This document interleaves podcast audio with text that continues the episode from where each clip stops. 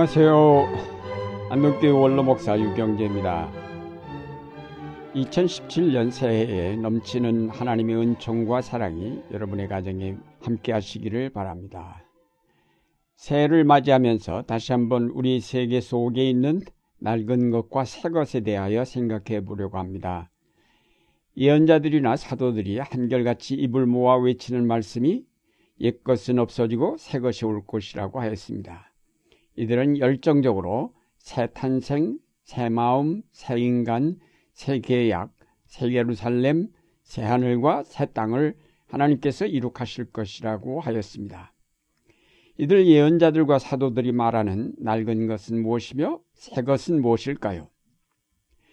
우리가 흔히 말하는 새 것은 앞선 것보다 뒤에 오는 것을 말합니다. 따라서 새 것은 언제나 앞선 것보다 더 좋은 것이요, 더 뛰어난 것입니다. 그래서 사람들은 언제나 새 것을 좋아하게 마련입니다. 새 옷, 새 집, 새 자동차, 새 기계, 새 사람, 새 사회, 새 세계를 끝없이 추구하고 있습니다. 그러나 한편 새 것을 쫓아간다는 것은 곧 만물이 모두 낡아지고 있다는 말이기도 합니다. 낡아지기 때문에 새 것을 찾습니다. 결국 모든 만물에 새 것이란 있을 수 없습니다.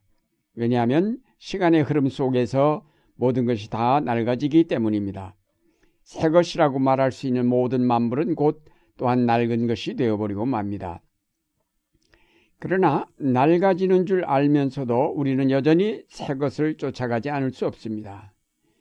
요즘 와서는 이 새 것과 낡은 것의 교체가 급속하게 이루어지고 있습니다. 과학의 발전이 이를 촉진시켰습니다. 정신을 차릴 수 없게 새 것이 쏟아져 나오고 사람들은 새 것을 얻기 위해 정신없이 달려갑니다. 이렇게 정신없이 달려가는 일 때문에 인간은 어지럼증을 느끼고 불안하며 갈등과 번민을 안게 됩니다. 이런 급속한 시간의 변화는 생각할 시간을 인간에게 주지 않습니다. 이 변화에 따르지 아니하면 그 사람은 그 사회에서 낙후되고 마침내는 도태되어 버리고 맙니다. 예언자들과 사도들이 말하는 새 것은 이러한 것들과 근본적으로 다른 것입니다. 성경에서 이전 것, 옛 것, 낡은 것은 바로 물질 문명 자체를 말합니다. 본질적으로 영원하지 않은 인간의 문명 모두가 낡은 것입니다. 낡을 수밖에 없는 것 속에서 새 것을 찾으려는 인간이 어리석은 것입니다. 성경은 이 낡을 수밖에 없는 것들에서 벗어나라고 합니다. 아무리 그 속에서 새 것을 찾아봐야 소용이 없다는 것입니다. 예수님께서 일찍 이 사실을 우리에게 일깨워 주셨습니다. 생배 조각을 낡은 옷에 붙이는 자가 없나니 이는 기운 것이 그 옷을 당기어 헤어짐이 더하게 되며 새 포도주를 낡은 가죽 부대에 넣지 아니하나니 그렇게 하면 부대가 터져 포도주도 쏟아지고 부대도 버리게 됨이라. 새 포도주는 새 부대에 넣어야 둘이 다 보존되느니라. 예수님은 기존 질서 속에서 새 것을 찾으려 하시지 않았습니다. 그것은 낡은 옷이요, 낡은 가죽 부대이기 때문에 거기서 근본적으로 새로운 것이 나올 수 없다고 보셨습니다. 그 낡은 것을 완전히 떠날 때 새로운 역사가 이루어진다고 하셨습니다. 낡아지는 인간의 문명 속에서 어떤 새 것을 기대하는 것은 불가능합니다. 성경이 말하는 새 것은 낡은 것 속에서 찾아내는 새 것이 아니라 영원히 변치 아니하는 새 것입니다.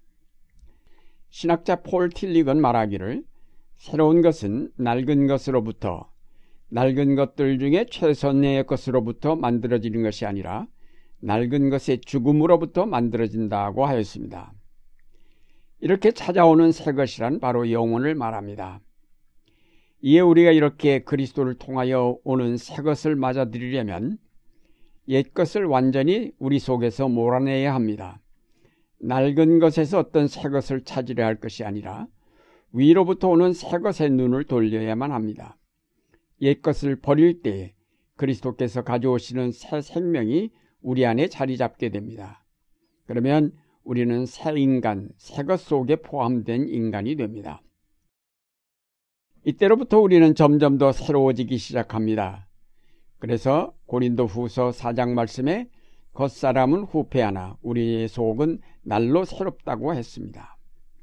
이 세상에 속한 것은 시간이 갈수록 낡아지지만 그리스도께서 가져오신 생명은 시간이 갈수록 점점 더 새로워진다고 하였습니다. 이렇게 시간이 갈수록 더 새로워지는 것, 이것이 참 새 것입니다. 이 새 생명이야말로 참 생명입니다. 우리가 현재 가지고 있는 생명은 시간이 흐를수록 낡아지는 생명입니다. 그러나 그리스도께서 주시는 생명은 점점 더 새로워지는 생명입니다. 그것은 하나님께로부터 받는 영원한 생명이기 때문입니다. 예수 그리스도는 이 새 역사를 창조하시고자 이 땅에 오셨습니다. 그가 이 땅에 참 새 것을 이루시기 위해 먼저 낡은 것들을 뽑지 않을 수 없었습니다. 그래서 그는 자기 안에 모든 만물을 끌어안으시고 십자가를 치셨습니다. 십자가에서 모든 낡은 것들이 죽었습니다. 옛것은 완전히 십자가에서 소멸되었습니다. 이것이 바로 십자가의 위대한 능력입니다. 예수 그리스도의 십자가는 낡아지는 모든 물질 문명의 종지부를 찍었습니다. 이 사실을 확실하게 받아들여 믿을 때에 우리는 새 생명의 역사를 시작할 수 있습니다. 오늘날 우리 믿는 사람들이 무기력한 것은 이와 같은 십자가의 능력을 확고하게 믿지 아니하는 데 있습니다. 우리의 속 사람이 날로 새로워지지 못하는 것도 십자가에서 죽은 모든 낡은 것에 대한 확신을 우리가 갖지 못했기 때문입니다. 이제 우리는 십자가에서 죽은 낡은 것들에 대해서 미련을 버려야 하겠습니다. 자기 영토 속에 우리를 계속 묶어두려는 낡은 세력을 떨쳐버리고 부활의 주님께서 우리에게 보여주신 새로운 세계를 향하여 담대하게 나아가야 하겠습니다. 다시 한번 십자가를 바라보면서 모든 낡아지는 것의 죽음을 생각하시기 바랍니다. 십자가를 통하여 우리 안에 들어오기 시작한 영원한 새 생명의 역사를 확신으로 맞아들여야 하겠습니다. 그래서 우리의 속사람이 날로 새로워지게 하여야 하겠습니다. 예수께서 십자가를 통하여 옛것을 파괴하시고 새것을 가져오셨는데 그 새것의 본질은 바로 사랑입니다. 사도 바울은 말하기를 사랑은 언제까지든지 떨어지지 아니한다고 하였습니다. 사랑은 모든 인간, 온갖 역사 안에 있는 새로운 능력입니다. 사랑은 쇠하지 않습니다. 사랑은 모든 죄악과 저주를 없애하고 오늘도 새로운 창조의 역사를 일으켜가는 원동력입니다. 오늘 우리가 새로워진다는 것은 그리스도와 연합되어 이 사랑을 배우고 실현하는 것을 뜻합니다. 우리가 날로 새로워진다는 것은 이 사랑이 점점 더 풍성해지는 것을 뜻합니다. 하나님은 사랑을 통하여 만물을 새롭게 하시는 하나님이십니다. 이제 우리는 이 하나님의 거룩한 뜻을 받들며 사랑으로 새롭게 변화시키는 역사를 이룩해 가야 하겠습니다. 사랑하는 여러분, 우리는 또다시 새해를 맞이하였습니다. 그러나 우리 믿는 사람들이 맞이하는 새해는 세상 사람들이 생각하고 말하는 새해와는 완전히 다른 의미를 갖습니다. 우린 정말로 한 해 한 해 맞이할 때마다 우리의 속 사람이 점점 더 새로워짐을 체험합니다. 점점 더 완성을 향하여 차 올라가는 사랑의 분량을 보고 있습니다. 우리에게는 새해를 맞이할 때마다 새 생명이 점점 더 완성되어가는 기쁨과 기대가 있습니다. 새해를 맞이할 때마다 지극히 크고 영원한 영광에 중한 것을 우리에게 이루게 하시는 하나님의 손길을 기대하게 됩니다. 그래서 새해는 정말로 우리에게는 희망이 부푼 한 해가 될 수 있습니다. 사랑하는 여러분, 이 사실 하나만으로도 얼마나 놀라운 은총입니까? 얼마나 감사한 일입니까? 이 새해를 새롭게 하시는 하나님이 우리 앞에 마련하신 새 세계를 향하는 가슴 부푼 기대를 안고 출발합시다. 하나님은 금년에는 우리에게 놀랍고 새로운 역사를 이룩하여 주실 것입니다. 하나님의 이 새운 총을 놀랍게 체험하시는 한 해가 되시기를 바랍니다.